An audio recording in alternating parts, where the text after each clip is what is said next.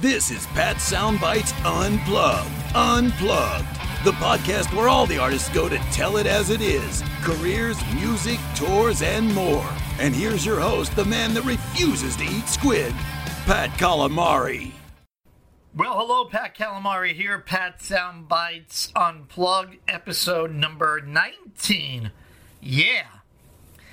Today, December the 12th, 2019, on a Thursday, and I see it's National Sound Check Day. Don't even ask me who comes up with this stuff. Hey, we need more reverb. How about some cowbell? Okay, that's my best I'm going to do for that. Enjoy whatever you need to do for National Sound Check Day. Testing, two, two, one, two, three, four, five. So, as I mentioned in previous podcast segments, I have been blessed to have many opportunities in interviewing rock legends, whether via phone or in person. Trust me, I have a bunch. Being the guy doing my best in keeping new music alive on the radio airways has certainly opened a big door for me in the music industry. And let's face the fact, although new record sales are pretty much non existent with all this downstreaming, many of these artists continue to create new music. I mean, that's what they do, it's in their blood. What else are they going to do? And I am fortunate to be with an independent radio station here in New York, WBXO, which allows me to create my own playlists and spin their new tunes over the radio airways. And let me tell you, every one of these artists, local, national, indie, whoever, are oh so very grateful. So that being said, and it's Thursday, and as they call Thursday Throwback Thursday, let me kind of set the stage for today's interview. So last night I watched on TV the big interview with Dan Rather, and his guest was rock legend Jon Anderson of Yes on Ax on the AXS channel, I should say. Now, I was never a big fan of Dan Rather. I know he was a news reporter, news journalist. But out of the blue, in the last couple of years, he started interviewing all these great musicians and some actors, celebrities. And I became a fan of the show as a music lover. I mean, why not? I really want to hear the stories. And some of the folks he's had on, I've interviewed. So I know a little bit about the stories. And I had interviewed Jon Anderson, but I'll get into that in a minute if you are a Yes fan or a Jon Anderson fan, I certainly would encourage you to view this particular interview segment. These days, it seems John is in a very, very happy place, happy with his marriage to his wife Jane for over 20 plus years, proud of his kids, happy to be a grandparent. Life is well for him at the young age of 75. Now, not to say he wasn't happy before but he is all about happiness and love and energy, and he's a free spirit. And this all translates into his songwriting. I mean, it's no secret to any Yes fan, it's about the love of their great music. And those songs that take you on an out of space, close your eyes, ride into the atmosphere.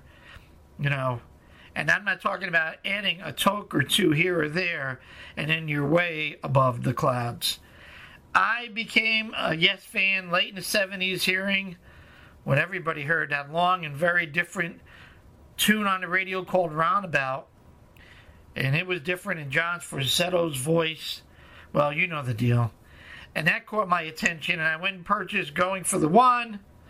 Then it was Fragile, then it was Close to the Edge and everything before and after. And I was a fan, and certainly um, 90125, and as they say, the rest is history.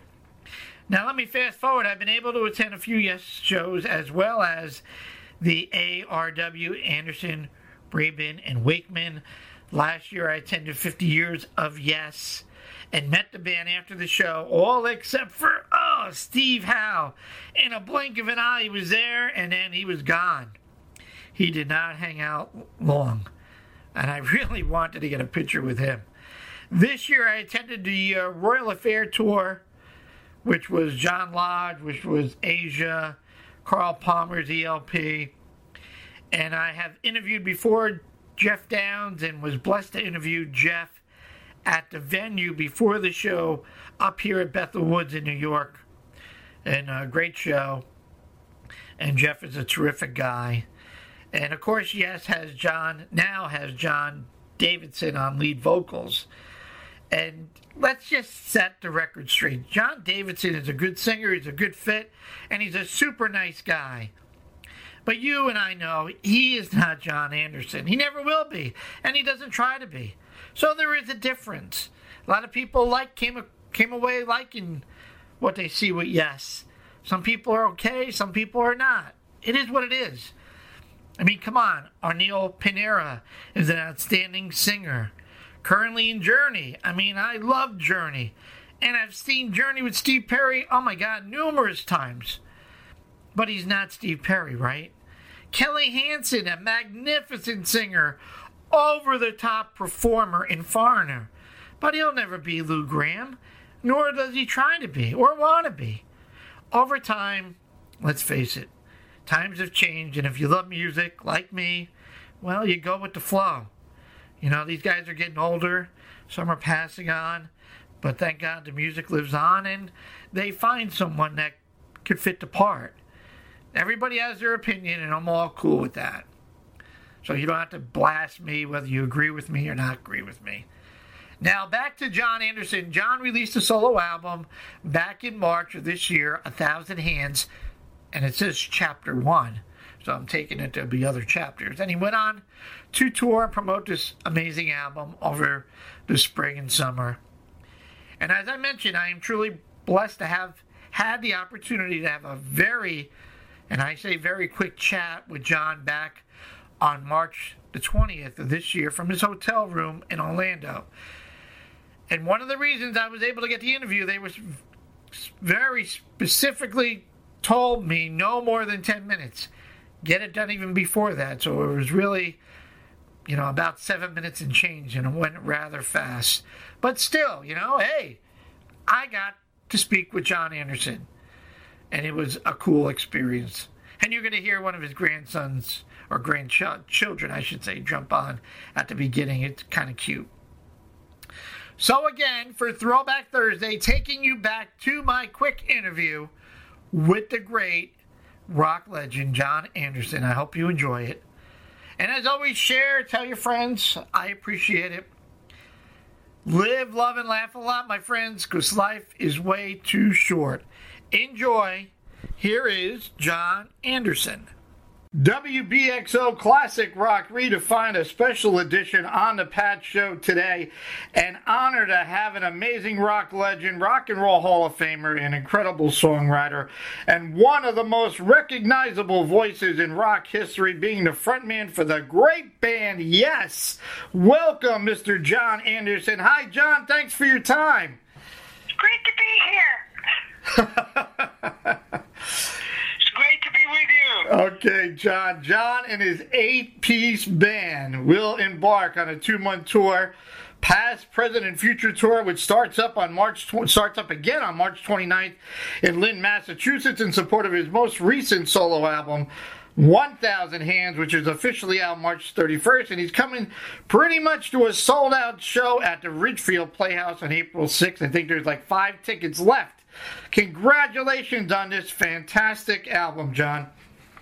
Thank you. Really enjoyed making it. Over it's a funny album. It took us 30 years to get it finished.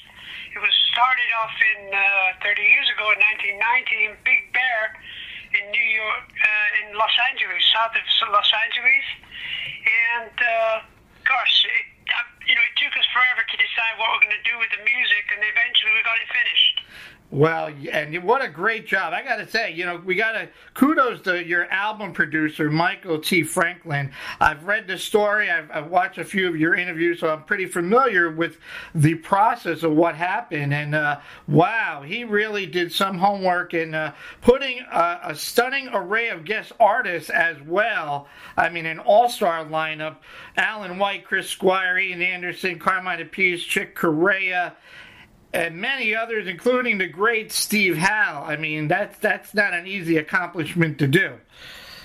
Well, these days, you know, you can do it all through the internet. That's the way the, that's the way things work. And uh, I remember getting in touch with Steve Howe about a, well, about Christmas time, around that time, and we just finished this last track called Now and Again. And we sent him the track and said, you know, Steve, just play what you want to play. And he played some nice, beautiful guitar parts, and I just started singing with it as, as it comes very natural for me was to sing with Steve because we, we wrote music forever in the 70s and 80s. So, you know, it's really a joy to hear, uh, you know, Jean-Luc Ponty playing on the album as well, and Billy Cobham, one of the great drummers, playing on the album. So, fantastic.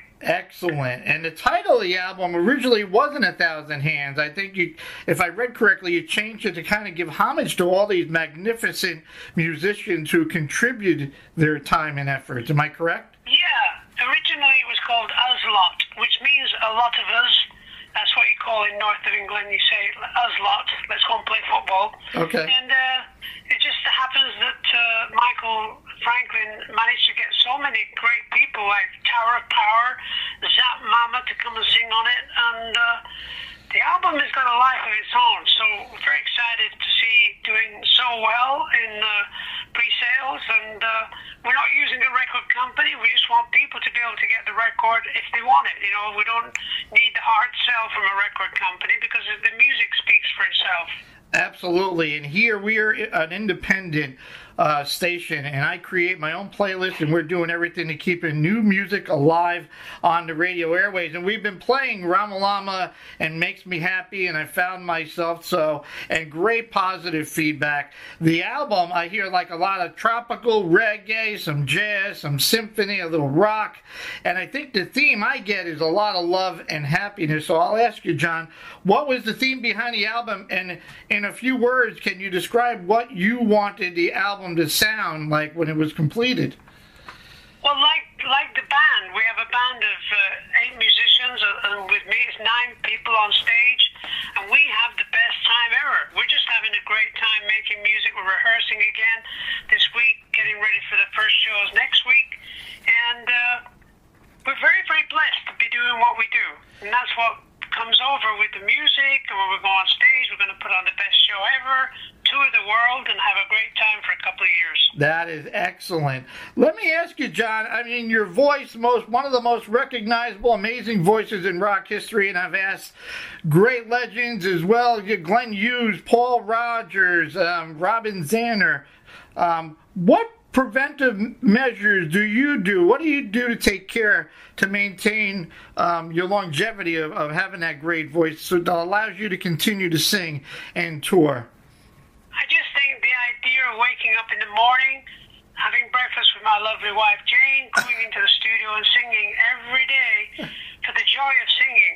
And what comes out is just, uh, to me, it's a miracle that I still enjoy singing so much and I enjoy singing roundabout. I enjoy singing old yes songs as well as new songs, and I feel very grateful do what I do. That is excellent. Well, let me ask you, sir, what's left on the bucket list? Maybe writing a score for a Broadway show, or maybe considering writing a book detailing like the, the, the many years of Yes and maybe some of the stories behind your magnificent lyrics?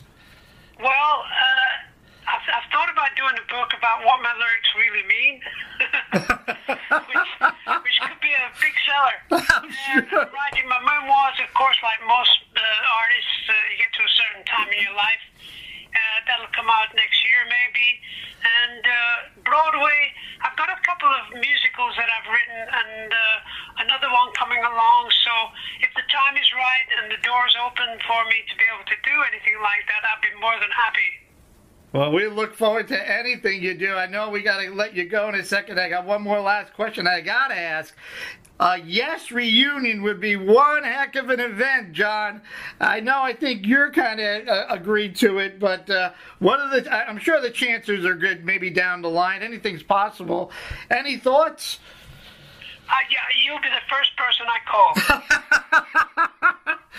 well, I appreciate it, John. Remember that Pat Calamari. If you love seafood, you can't forget about me in New York playing all your music. I, as an independent, I can create my own playlist, and I look forward to uh, promoting you and uh, promoting this album, this great album, and your tour, my friend. Thank you so much, Pat. I wish you well. John Saint Travels, the great Jon Anderson on WBXO. We are classic rock, and we are redefined.